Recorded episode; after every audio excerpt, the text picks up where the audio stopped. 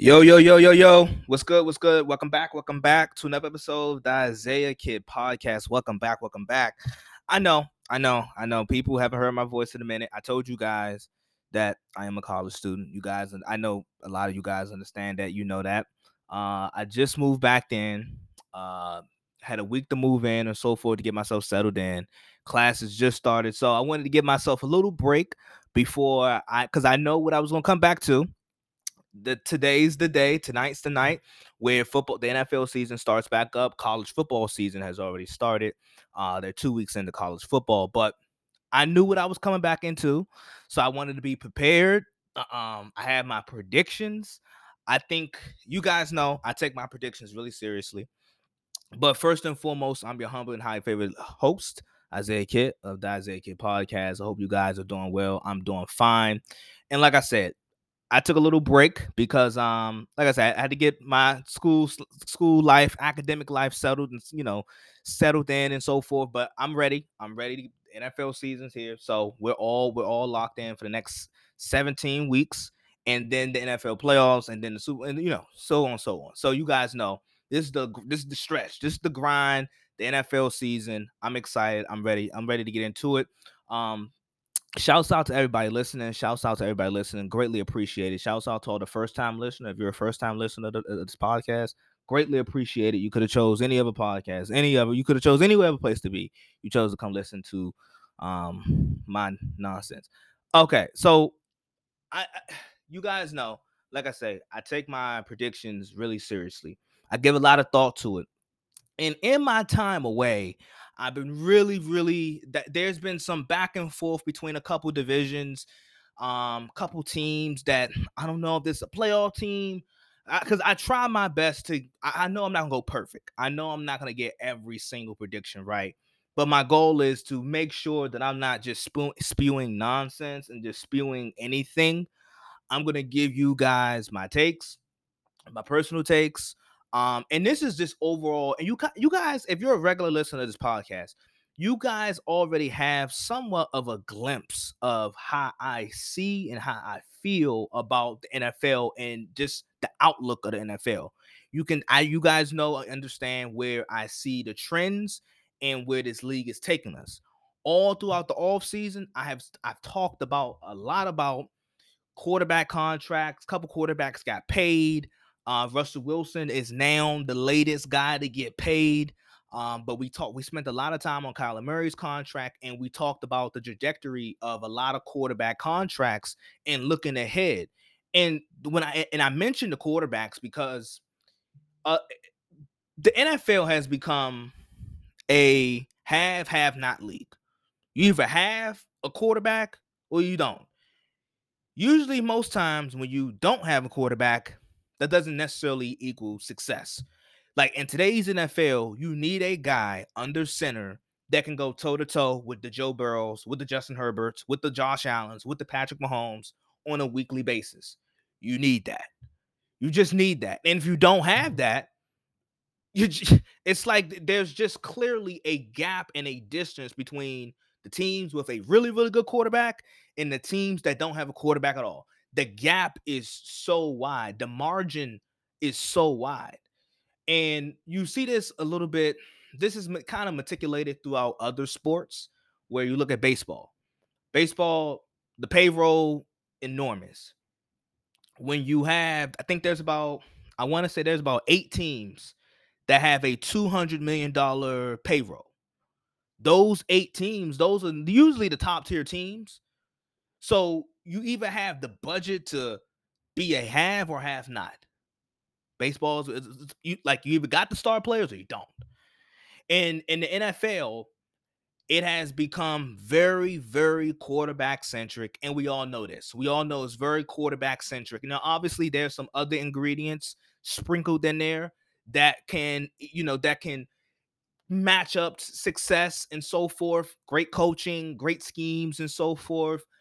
But in this league today, it's a it's a it's a weapons league and it's a league about having a guy under center.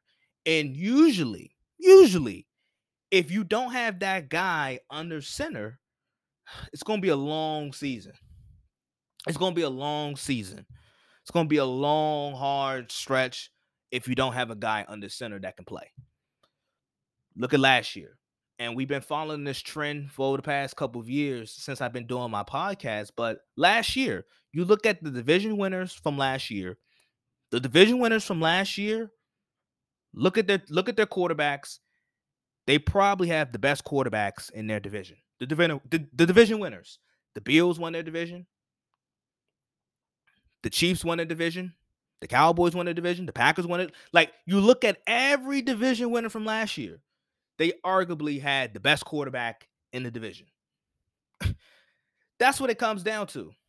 Sometimes some of the others, like I said, some of the other stuff, the variables matter, like coaching, that matters. That matters.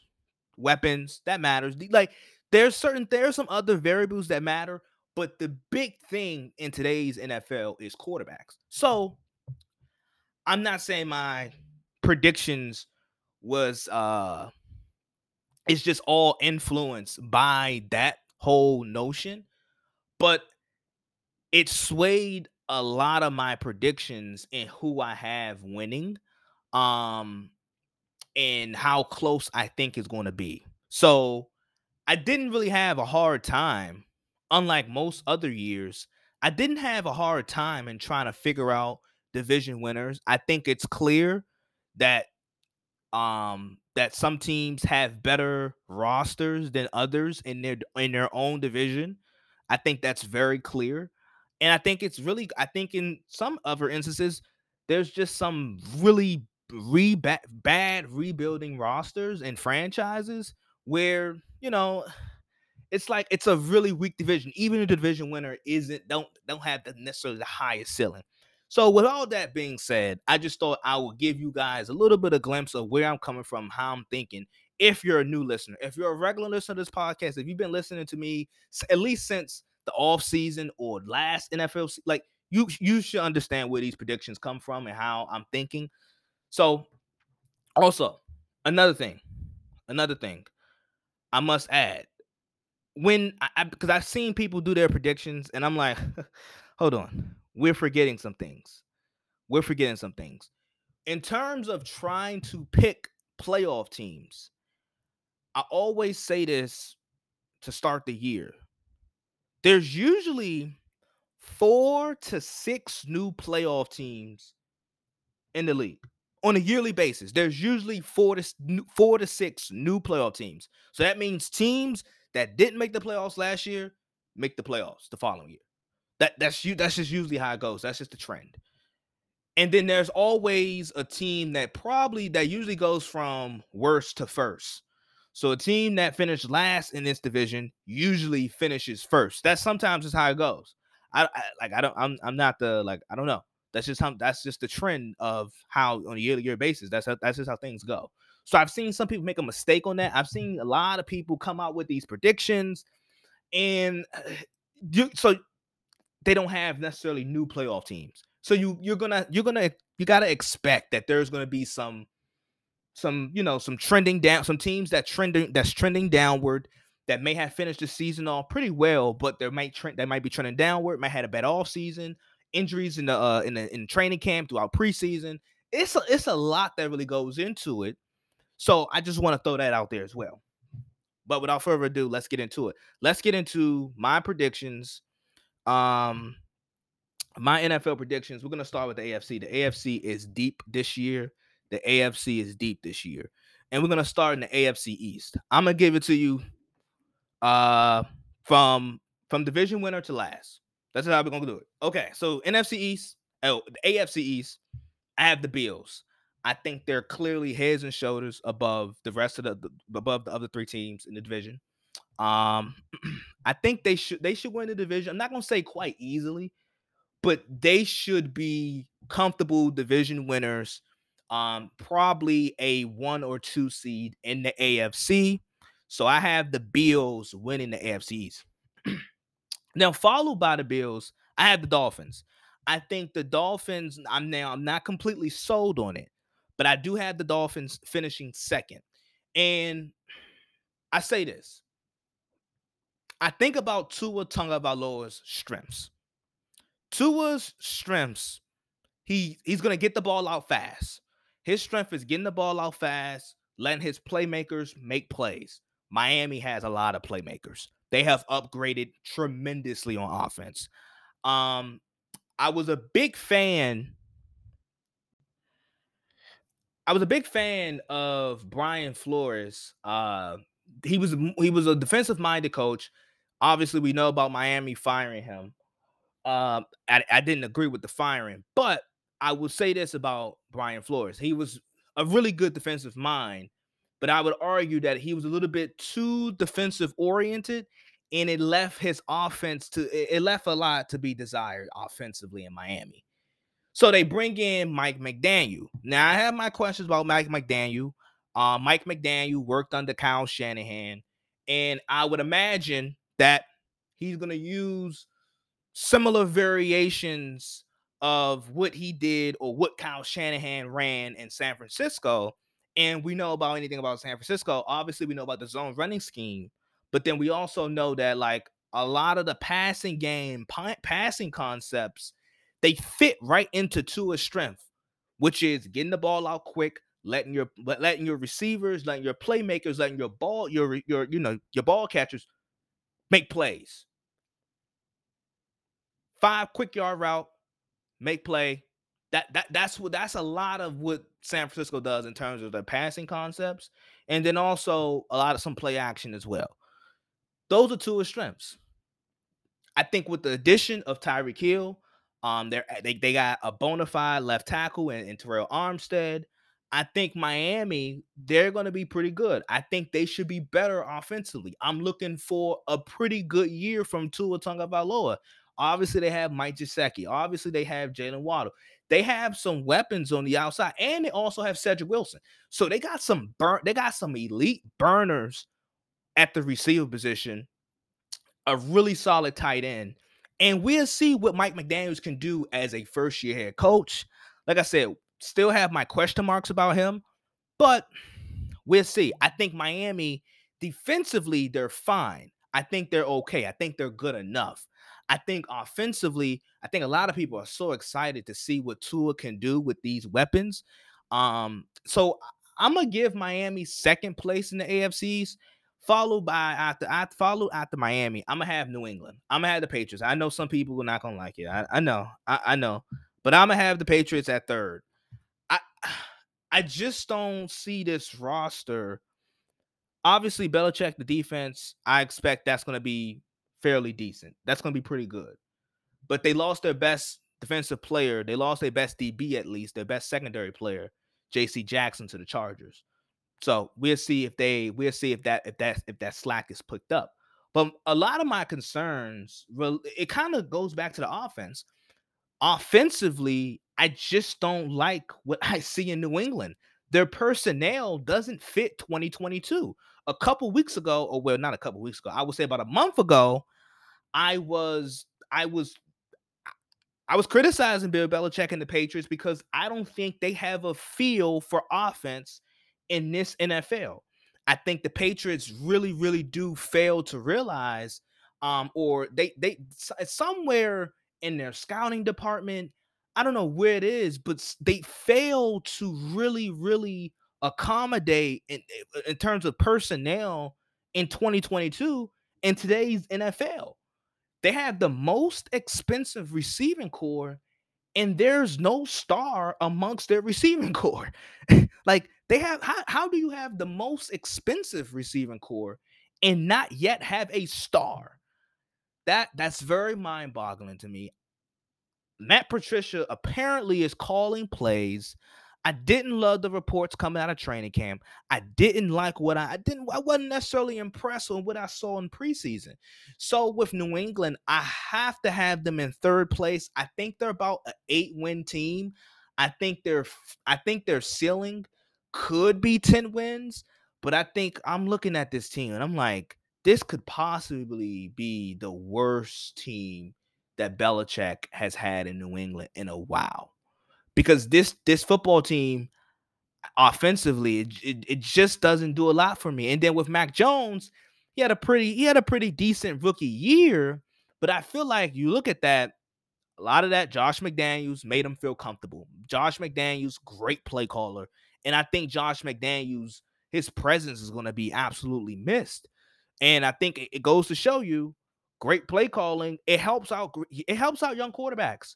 So with Matt Patricia, who's not an offensive guy, who's a defensive guy, and has never called plays, I don't know how that fares for a second year Mac Jones, who I'm still kind of questionable about if he can take it to the next level.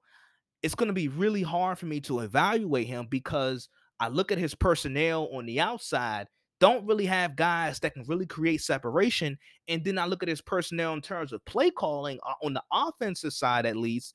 I'm not sure what I'm getting from Matt Patricia. So offensively, I'm I'm very worried of the Patriots, and that's why I have them in third place because I feel like there's a little bit there's some there's some really red there's some real red flags with New England offensively, and then the Jets. Um, I have them at last place. Like I don't. I'm sorry, Jets. I don't know what you want me to say about that. I don't know what you want me to do with that. I mean, the Jets they're gonna finish last. They're gonna finish last in this division. Um, Zach Wilson, Zach Wilson's going to miss a month. You look at their first eight weeks, it's very challenging. They start the season off the whole month of September with the AFC North. AFC North teams, usually tough physical teams. Um, I don't know if the Jet the Jets probably they may lose their first 10 games. Um, okay, next AFC West. The AFC West, the most this is probably the, the best division in football. This is probably going to be the most compelling division in football. This is probably going to be the most competitive division in football. Uh, I have the Broncos winning the AFC West. Yes.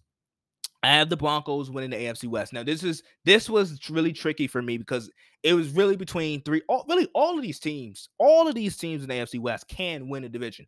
They're capable of winning division, but it for me, it was it was a process of eliminate elimination out here. And with the charge with the Raiders, I don't know. I'm not so comfortable in that secondary um, I'm just not just not sold on it. And I and I feel like in a division of this magnitude with this type of quarterback play, your secondary, I have to there ha- there can't be any questions or second thoughts. Um, the Chargers, they they they are really really appealing. They have so much talent on paper. I want to see it materialize. I need to see Brandon Staley take a, that next step um, to being uh, I think I think he could be a really good coach. I think he could be a good coach in this league, but I need to see him take that next step. Um, and then the Chiefs, obviously the Chiefs, I think they're going to be right there. I don't see too much drop off, but with Denver, I think this is another Tom Brady Tampa Bay situation where you don't I don't think people understand how good the Broncos roster is until they get a real quarterback. I think once they once Russell Wilson, you see you see Russell Wilson under center for the Broncos, you will then understand eh, like you will st- you will understand and see how talented and how good their roster is on both sides, defense and offense. You will see. I think you will see. It, they're gonna. I'm not gonna say they're gonna. They're gonna do the same thing that Tampa Bay did in terms of winning the Super Bowl, Russell Wilson's first year. But I think in terms of like people were like, you know, some people were like a little shocked that Tampa Bay was as good as they were. But it's like, no, they have talent on both sides, all over the all over the place. It just actually takes a real quarterback, a franchise caliber quarterback, to actually all of that to materialize and to come together. So I got the Denver Broncos winning the division. Um, yeah, I, I think at second place, I have the Chiefs. I think, like I said, the Chiefs the the, the Tyreek Hill loss is big, right? But I think they're gonna be fine. I think they're gonna be fine. I, I've talked about it all off season in terms of Kansas City being able to bounce back without Tyreek Hill. I think they will. You still have Patrick Mahomes. You still have Andy Reid. You still have Travis Kelce. You still have some. And honestly, they still have a pretty decent receiving corps. Obviously, it's not Tyreek Hill.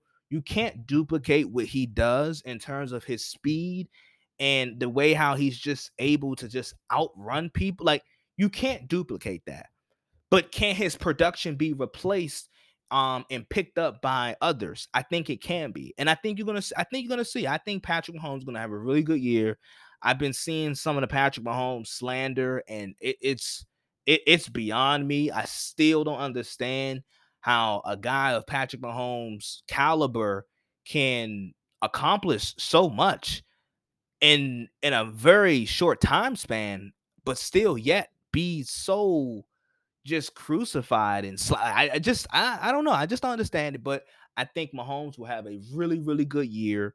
Um, and Kansas City, they'll find themselves in the playoffs. Uh, the Chargers, I think, come in third place. Not that's that's not a bad thing. They're probably they're probably the best third place team in the in the NFL. Um, I just think you know, like I said, the other two teams, I'm a little bit more solid on them. I I know what I'm getting. I feel like with the Chargers, like I said, talent is really really appealing. They really have it all. The Chargers have it all. Um, but injury health is a concern with me with the Chargers. Like I said, I want to see Brandon Staley takes that take that next big step, but I do think the Chargers are a playoff team while finishing third place in the AFC West. And for the Raiders, I have the Raiders in the fourth place. The Raiders are probably the best. Fourth, they're probably going to be the best fourth place team ever. Um, the Raiders are really good. I like I said, I think I could see them making the playoffs. I just don't have them making the playoffs because I, I think the I think that much of the other three teams. It's not that I don't believe in the Raiders' talent. I I do think they're going to be really really fun to watch offensively. Um, and they they're going to probably cause some problems for a lot of teams for opposing teams' offensive lines. But when I look at the other three, te- I mean, I just I don't know. I just I, I couldn't find myself putting the Raiders above um one of those other three teams. So I got them in fourth place. Like I said, I think they're they're gonna probably be like a nine win fourth place team. So like I, am not saying they're gonna be a bad team. It's just that the division is gonna be so damn good. It's just not gonna be enough space. So that's my AFC West predictions. AFC North, I had the Cincinnati Bengals. Um, they got to up their their their biggest problem, their biggest mishap last year was the offensive line. They went out and upgraded their offensive line massively. They didn't just get mediocre offensive line; they got really, really good offensive linemen. Um, so Alex Cappa, um, uh, the the guard from the Cowboys, I'm, I'm, I'm blanking on his name right now. Um, they they went out and they went out and got some respectable offensive linemen. So I'm expecting their offense to be what it was. Uh, defensively, there there's still there there might there might be some questions, Jessie Bates and so forth. We'll see, but I do think they'll have enough to win this division in AFC North. Uh, I'm looking at the Ravens. I think the Ravens come in second place. Um, I think they might have they may have the best defense in the league this year. The Ravens, they they could possibly be in the argument or be in the conversation for best defense in the league. So we'll see how that materializes. I'm still not sure about their receiving weapons in terms of their pass catchers, but I think they'll be good enough to finish second and with a playoff spot.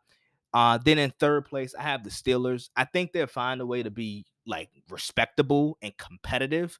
Um, I wasn't too thrilled about the you know about them naming Mitchell Trubisky as their starting quarterback, but I understand it. I understand it, and I kind of figured that it would go that way. Um, but you guys know how I feel about Kenny Pickett and the Steelers uh, in that Steelers situation. And then last place, I have the Browns. I just think Deshaun Watson missing 12 games. I just think that's a lot. Um, that's that's more than half of the season. That's just a lot to overcome. And I don't think the Browns looking at their schedule, looking at the division, looking at their conference, I just don't think they have that much room for error where they can um, miss Deshaun Watson for 12 weeks and still be uh, a bona fide playoff team uh, in the latter part of the year. So that's my prediction for the AFC North. And then for the AFC South, I think this is a really bad division. I think this division is shit. I ain't gonna lie to you. Uh, um, this division is really bad. Um, I have the Colts winning this division. I'm not too sold on them. I think a lot of their wins are going to be ugly. Um, I'm a fan of Frank Reich. I'm a, uh, you know, I, you guys know I'm a fan of Matt Ryan. Um, Jonathan Taylor, obviously an MVP candidate last year, and so forth. And their defense is really respectable. I just think with Indianapolis, they have a they have a low ceiling compared to the other like looking at the other division winners across the AFC they just have a low ceiling because I need to see another respectable receiving target. I wanted them to go out and add another receiver to that receiving room. I, that that's what's really holding me back. Um, I think Indianapolis, like I said, they can be really good, but their division is crappy. Um, the Titans, I think, finished second, but I would not sleep on Jacksonville. Jacksonville could possibly finish second, but I'm gonna have the Titans finish in second. I got the Jaguars in third place, and then I have the Texans in fourth place. Okay, so that's my AFC. Those are my AFC predictions uh, in terms of divisions. My playoff teams are obviously the Bills, Broncos, Chiefs, Chargers, Bengals, Ravens, and the Colts. Um, so let's move on to the NFC. And let's start with the NFC East. The NFC East. This was really difficult for me because it goes against what I what I had said earlier in the segment, which was best quarterback, division winner. I think the Cowboys have the best quarterback in the NFC East. I think the Eagles have the best roster. So I was very conflicted, and I know a lot of people, a lot, I know a lot of people are down on Dallas because uh, offensive line issues. They lost Tyron Smith essentially for the rest of the year. Uh, that like they they're gonna miss him a lot. He's gonna miss a lot of time. Um, so they had to sign Jason Peters. And then you look at their receiving corps, their receiving room last year was their was probably their biggest strength. Like they they had they they were deep. Now it's very thin. Their receiving room is very thin. They lost James Washington. Um, so it, that made it even more thinner. So when I look at the Cowboys, I'm looking at a team that's going to probably be defensive oriented, but I still think they could win this division. But I'm gonna talk about the Eagles because I'm because I'm gonna give the Eagles the edge. Now, like I said, I know a lot of people are high on Philadelphia. I'm not gonna be too high on Philadelphia. I'm gonna pump my brakes. Um, I think I still have my questions and my lingering, my forever lingering questions about Jalen Hurts. I think he's a really, I think he has all the intangibles. I think as a quarterback, what it takes to be a franchise quarterback in this league, I think Jalen Hurts have all the intangibles. But in terms of being able to throw the football down the field accurately and consistently, I still have my reservations. And and this is why I, am kind I'm I'm really iffy about Philadelphia because I do think they can be really good, but I'm still I'm really, really on the fence of Jalen Hurts. And this is why I'm leaving the door open for the Cowboys to still win the division, despite how thin they are at offensive line, despite how thin they are at receiver. Um, I still look at their defense. They have some really, they have, I think they have a really talented defense. And this Cowboy team is probably, we think of the Cowboys over the past couple of years, over the past few years, we think of them as a offensive leaning team, being able to score points. Um, they were tops in a lot of offensive categories last year, but their defense, I think, is really, really going to be prevalent, and they're probably going to be a defensive oriented team. Um, so I'm a I'm a pick Philly to win the NFC East, but I think the Cow I'm leaving the door open for the Cowboys. I think both teams will make the playoffs, and I, I think this division is pretty much a two team race. Um, I did the Giants. They didn't look bad in, in the preseason. Daniel Jones didn't look too bad in the preseason.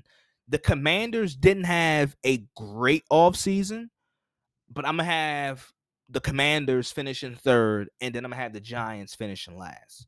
So those are my NFC East predictions. Um, the NFC West. Let's move on. The Rams, I think, are the cream of the crop. Um, now the margin, the margin may not be as wide as people think between the Rams and the 49ers because I think the 49ers um, have a championship caliber roster as well. The Rams do too, but I think the I think the Cardinals have a championship caliber roster as well. But I'm gonna pick the Rams to win this division. Um, I think they have the most consistent thing at quarterback. The Rams have the most consistent thing at quarterback. Now, do I think on, some days I think Kyler Murray could he outplay Matthews? Yeah, some days, right? Some days. But I think in terms of consistency, I'm gonna have to lean with the Rams. And then also the Rams, they had the best coaching division. I like Kyle Shanahan a lot, but they have the best coach in the division. so with that, I'm gonna choose the Rams to win the division. Uh, I have the 49ers, 49ers coming in in second place. I think the 49ers come in in second place. Um, Trey Lance, we, we, I'm I'm really you guys know how I feel. Um, but I'm really, really, really excited to see how Trey Lance and Kyle Shanahan go through um their season, their schedule. It, it gets a little shaky. So we'll see Trey Lance against the best. We'll really truly see him go up against the best, um, some of the best teams, some of the best quarterbacks, some of the best defenses in the league. I think it's gonna be a real good test for the 49ers, but I think they're that good where they'll be able to get through that gauntlet of a schedule and still be a really, really viable playoff team. I think a, I think a champion, I think a legit championship contender. So I got the 49ers coming in in second place. I have the Cardinals coming in in third place. Um, I don't know.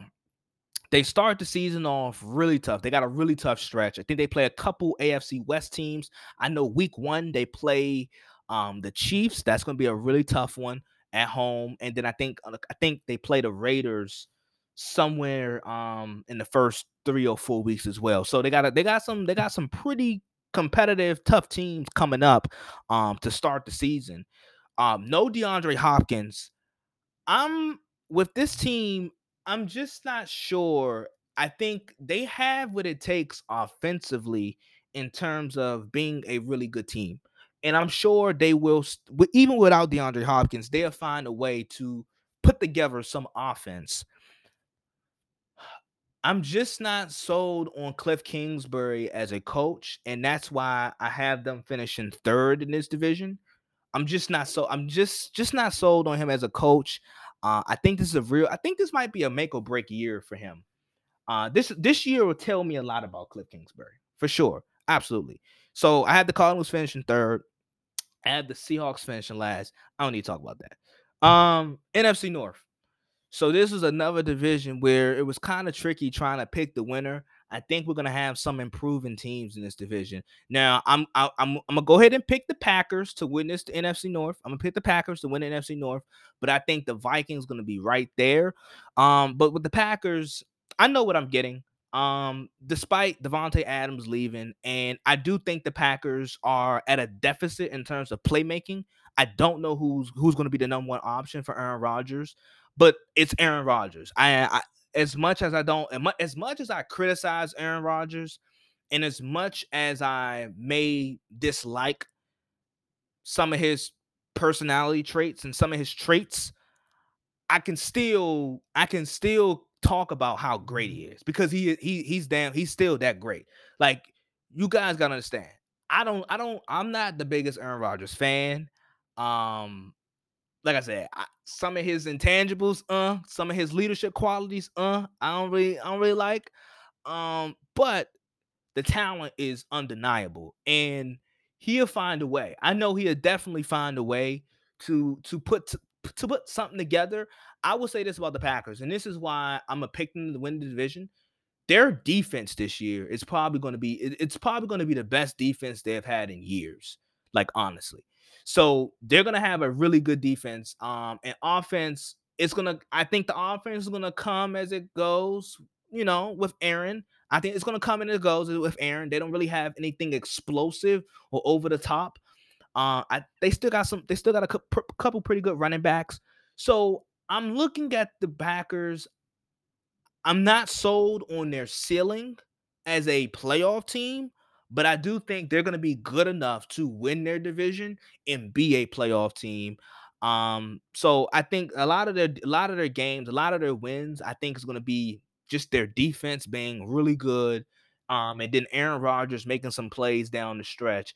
Um, but I have Minnesota right after that at, in second place. I think the Vikings are going to have a pretty good year. Uh, unlike the Packers, I'm sold on the Vikings offensively. I, they have a lot of weapons. Um, Kirk Cousins got a lot of toys to play with. Kirk Cousins didn't have a bad year last year, but I thought last year, I thought it was the right time to move off of Mike Zimmer. Um, sometimes hearing the same voice as players, players hearing the same voice, it kind of gets played out. It kind of goes through one ear throughout the other. And I think it was time for a new change. I think it's time for a new coach um, in Minnesota. So I like Mike Zimmer. I think he's a decent. I think he's a fairly decent coach. But I just think it, it was time to move on from Mike Zimmer. They got a new year. They got a first year head coach. Um, they got to improve defense. So I'm I'm expecting the Vikings to have a pretty good year this year.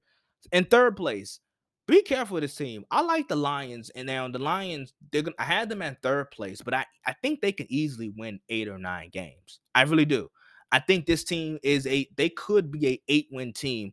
Um, they got they their their whole mantra is physicality, toughness, and defense. They're gonna be a physical football team. They're gonna be tough, and that's kind of what Dan Campbell wants. Um, we'll see. That was a it was his first year. He didn't win too many games, but they were really really competitive in a lot of their games and you can tell they were they were building a culture they were building some type of identity. I only look for that to get better so i think this team they i don't think they're going to win the division but i think they're going to be really really competitive within the division and in a lot of their games. Um and then the bears i, I just think the bears first year head coach um the first year defensive minded head coach with a second year quarterback with not many weapons to work with, I, I'm just not sold on the Bears. The Bears have finished fourth place in this division. And then lastly, the NFC South. NFC South, the Buccaneers. Um, I think they're a good team. I'm not sure. I'm just the Buccaneers. I don't know. I think I think Tom Brady. I think a lot of his antics where he's trying he's trying to get to Miami. Um, you know, the the hiatus he took throughout training camp. I think it all signifies that like it, it gives out signals that like he knows that this team can't win a Super Bowl. I think I think Tom knows that, and he's just trying to find a way to get out. I think this Buccaneers team they're they're they're better than the rest of the division, and they have let they have more answers than the rest of their division. But in terms of the other top tier teams in the league and in their conference, in terms like the Rams, the 49, they have a lot of issues. And it starts with their offensive line. Now, Tom Brady, we all know Tom isn't a guy that likes pressure. What quarterback does like pressure? But Tom, like, that's been the trend. You want to affect Tom Brady, you got to get pressure in his face. Well, you look at this Buccaneers offensive line, Ryan Jensen, uh, center, he he's gonna miss significant time uh, Alex Cappa, he he left in free agency. Ali Marpet, he retired. So you look at this, you look at this Buccaneers offensive line. It's really a makeshift offensive line. I don't know how that fares. Their running game throughout the years, um, throughout the past couple of years, have been hit or miss. So it looks like Tom is going to be throwing the football a lot. And I don't know if that's a recipe for success with a 45 year old quarterback with having a makeshift offensive line and so many injuries or guys missing off the offensive line. And we're not just talking about like regular, like, no, they're missing Jan- Ryan Jan- Jensen's one of the better centers in football. Uh, Ali Marpet, like I said, he retired and then they lost Alex Cappa. They still have Tristan Wirfs, who's really good, but outside of that, it's a makeshift offensive line. I look at the Saints. Um, they don't think they're rebuilding, but they're kind of rebuild. Like they're kind of rebuilding. Like Dennis Allen, eight and twenty-eight at his first job. Um, his first has his first tenure as a head coach. Not sure how I feel about him. I think he's a good defensive mind. I think the Saints defense is going to be pretty good. I think the Saints are going to give the Buccaneers a good run for their money.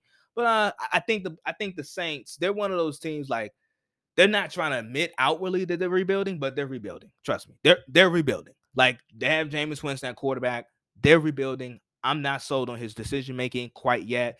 Um, I think Sean Payton leaving kind of like disrattled my uh, confidence about the Saints. So uh, they're rebuilding. Uh, uh, Panthers. I don't know. Uh, the Panthers. Uh, I look at this. I look at the rest of this NFC South. That's why I had the Buccaneers winning. It's like, uh, you're rebuilding. You just don't know it. And then the Falcons, they're gonna be bad. So these are my NFC predictions. My playoff teams in NFC: uh, Eagles, Dallas, Rams, 49ers, Packers, Vikings, Bucks. Those are my playoff teams in NFC. I feel pretty confident about my predictions. I, I think I do. I feel pretty confident about my predictions. These predictions weren't that hard, actually. Um, as I said already, they they weren't that hard. Uh, there was a couple, you know, question marks in terms of some divisions, but they they they weren't that hard.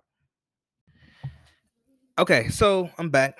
Um, like I said, I feel pretty confident about my predictions. Uh, I took my time with it.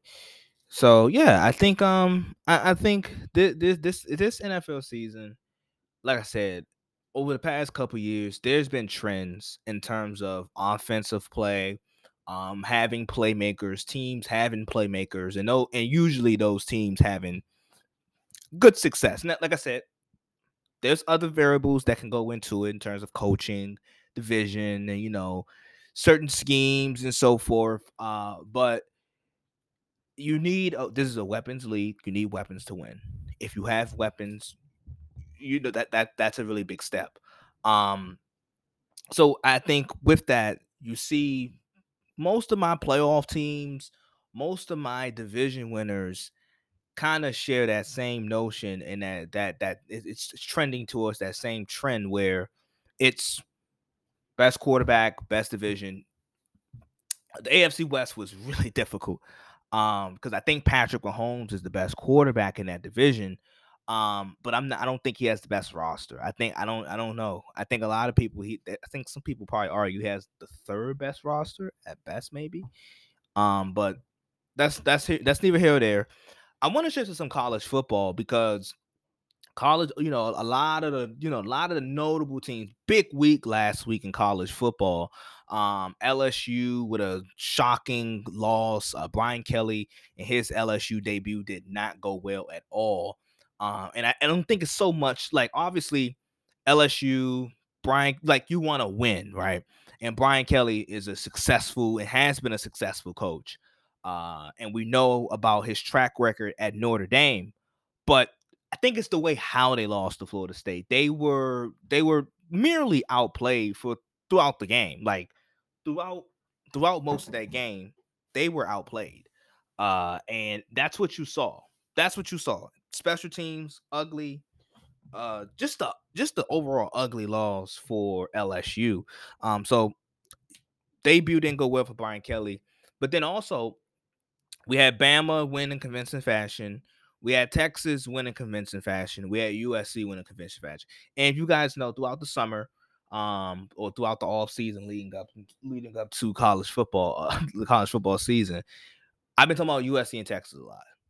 And with Texas, let me start with Texas because this is a big week for Texas. They play Alabama. Uh, Alabama, number one, Alabama goes to Texas. Now, Alabama, I think the, I think Texas like 20 point underdogs um versus Alabama at home. They're 20 point underdogs at home versus Alabama. So that goes to show you a little bit how good, like really how good Alabama is. And clearly, Alabama, I think, just looking at the first week of play in college football, they are the cream of the crop. They are as good as it gets in college football. So this is a really, really good test for Texas.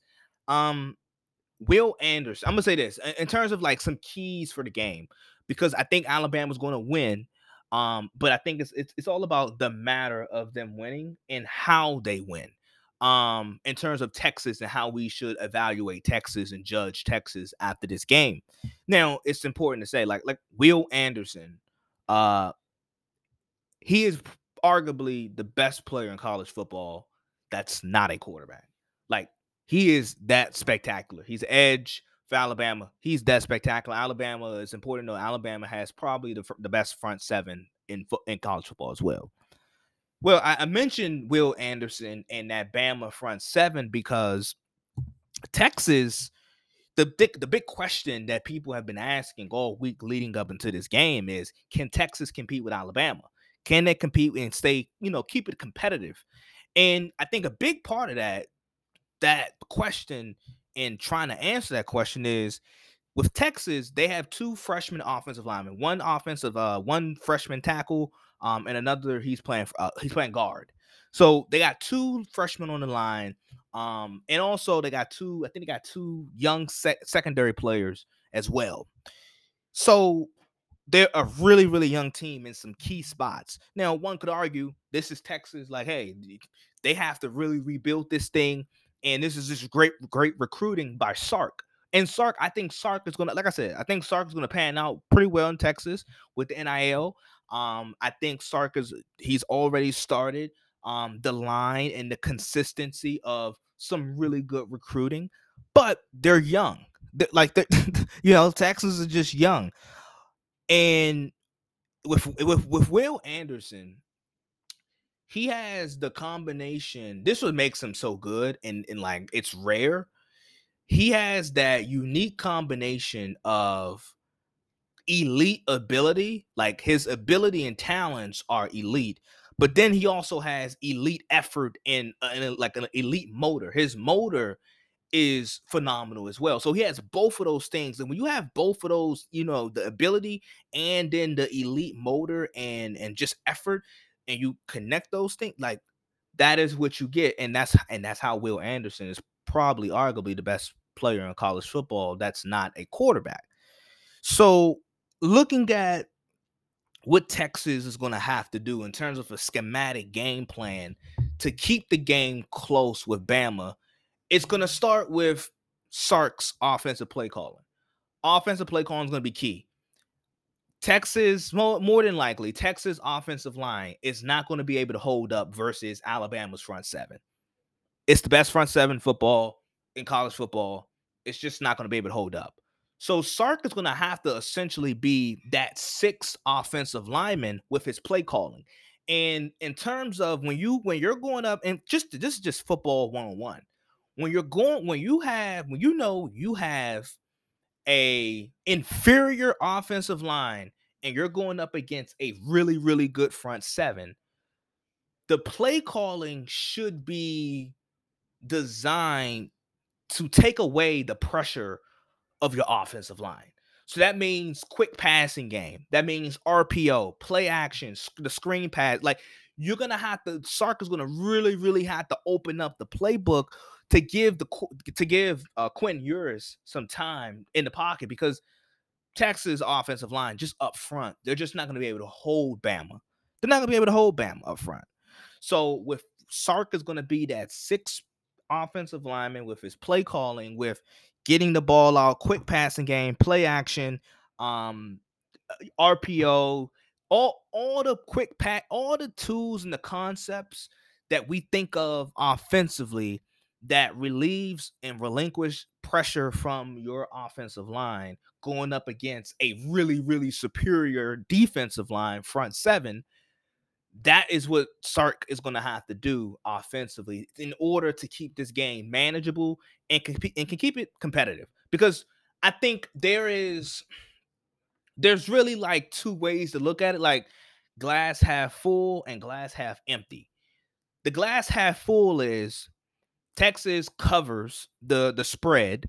They cover the they cover the, the, the points and they keep the game fairly manageable and and and Alabama like beats Texas, and it's not Texas beating themselves and it's making it easier for Alabama. I think that's probably the best case scenario for a Texas fan. That Texas come out, play hard, they limit the mistakes, they limit the turnovers, they limit the things that are self-inflicting, and Alabama just goes out and beats them, and just Alabama just shows that they're better, which they are. But Alabama's better, right?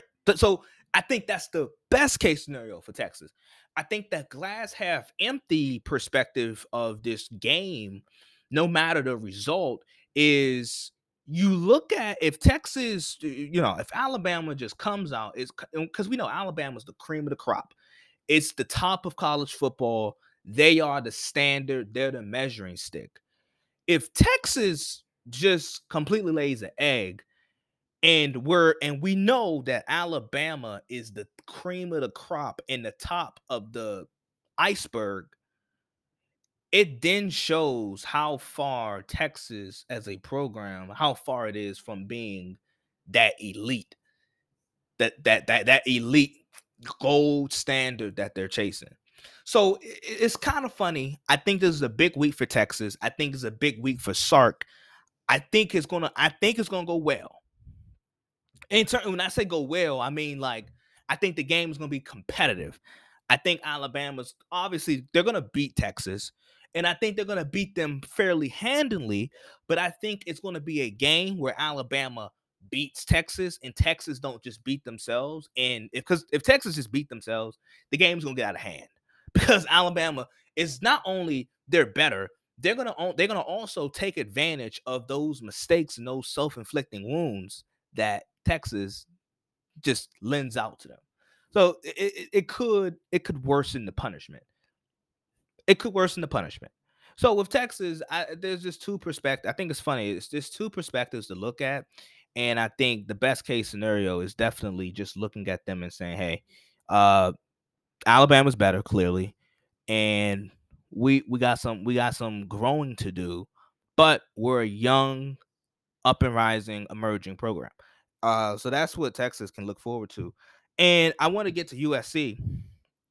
USC, they had a pretty good uh debut as well. Lincoln Riley, USC, and Caleb Williams, they had a pretty good uh opening weekend.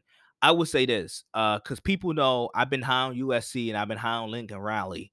Um, I said USC back in June. I predicted that USC was going to win nine games. They're to go. I think they're going to go about nine and three. They look really good. Um, now I say this: USC, they I, I, granted they played Rice, right? But I watched some of their I watched some of their game. I watched some of the highlights and so forth, and I definitely saw that USC offensively they have that down pack. That's that's not an issue, which I kind of figured it wouldn't be because with Lincoln Riley, the transfer portal, being able to bring Caleb Williams along to USC, bringing Jordan Addison, who won the Biletnikoff Award last year, it, it gave me the, the, the expectation that their offense is going to be really good. Their offense is elite. It's it like their offense and their skill position players already are elite. So that's a good sign for USC football. USC football fan, that is a good sign. First week, I can tell and I can see that okay. In the trenches, that's where I'm gonna get to. I'm gonna talk about that. But in terms of skill position and those fat those flashy positions that we all talk about and love, USC has that down pack. USC has that down pack. Quarterback, um, like they they got that down pack. Skill position look really good, elite. Like they look like a top five offense in college football. That's that's that's what they're giving me. That that is what that's the vibes that USC is giving me. Um, now their defense, like I said, granted they played Rice. I think overall, I'm trying to really encapsulate what their defense would look like um, versus a Utah, versus an Oregon, versus the top of the Pac 12. And their defense, it, they, they got some really good spots. I think their weak spot is definitely their linebacking corps. Um, I think their defense can do enough. Their defense can do enough to win and just get enough stops. I don't it's definitely not like national championship caliber defense, right? I don't think it's that it don't uh, it's not that defense where you like you can win a national championship with. Um, but it it's good enough. But if if we're really if we're being honest, this is not the new for Lincoln Riley. Like his defenses at Oklahoma weren't great either. Um, he he he won a lot of like he won a lot of games at Oklahoma. Though like offense, overwhelming offense, great skill positions, elite, and defense kind of kind of they left a lot to be desired. That was that was what Lincoln Riley was working with at Oklahoma. So um it's not new for him. And that's why I'm not I'm not gonna be too um I'm not, I'm not gonna be too worried about USC in terms of their defense. Uh, Utah lost to Florida, so I don't know. We, we'll see what Utah looks like. But um, USC offensively, in terms of their skill position, it panned out to be really well. Um, I would still say they're about a year or two away from really, really, really competing with the big boys. And I think that that that sep the separator, the great, it's not the quarterback, it's not the coaching, it's not the skill position. It's more so of the, the trenches, the play in the trenches. It's the play in the trenches. And that's what it was for Lincoln Riley, Oklahoma. It wasn't that Alabama and LSU and Georgia, it wasn't that they were just so much better than Oklahoma in terms of eh, in terms of the wide receiver position and the quarterback, like at the skill position. It wasn't that. The big separator between between the Alabamas, the Georgias, um, even the Ohio States maybe and the Clemsons was they were able to control the play at the line of scrimmage on offense and defense in the trenches. Lincoln Riley teams over the past at Oklahoma and even now at USC, I can tell just in one game, the first game of the season, and I, I told you guys that before the season started, that that was probably going to be their weakness was the play in the trenches. And that's why I predicted them to go nine and three. That's why I predicted them to go nine and three because I looked at Utah. Utah has they have the play in the trenches. Um, Oregon, I know Cristobal is gone, but over the past couple of years, they've had the play and the physicality in the trenches. USC, Riley, I, I, they're not gonna have that year one. Now, year two, year three, down the line, down the road, I expect Lincoln Riley to, you know, to recruit accordingly and appropriately, where he will be able to, you know, um, that that's not so much of an issue. But that is that is the one issue I see with USC. But other than that, USC looks really good. They're in the top 10. They finished in the top. They they they was in the top 10 this week going into week two. Um, so I was correct about that. I told you guys that they and at some point they'd be a top 10 team, and it wouldn't. I think they play Stanford. This this game uh, versus Stanford is really really important. We don't think much of Stanford really, but Stanford, um, this could really be, uh, you know, let's see if they if they blow the doors off of Stanford, or let's see if Stanford keeps the game pretty close. Um, but that's my thing about USC. I, I like what they they they they flashed offensively. I love what I saw offensively from them, but defense is the concern. Um, but like I said, for you for USC fans' sake, I say this: Lincoln Riley has won a lot of games playing the way USC like he's not new to having a high octane, high powerful offense, pairing that with a defense that can get very few stops. Like he's won a lot of games with that same method, that same format, that same setup. He's won a lot of games like that. So, I, and I don't think USC's defense is that bad. I don't think USC's. I don't think it's that bad.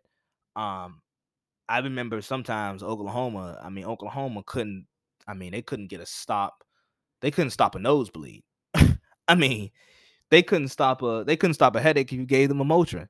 It, it, it was bad. It, it, was bad. So um, I don't know. I think I, I think USC their defense is not that bad, but in terms of physicality and in the trenches, playing in the trenches. Oh, the other team, UCLA.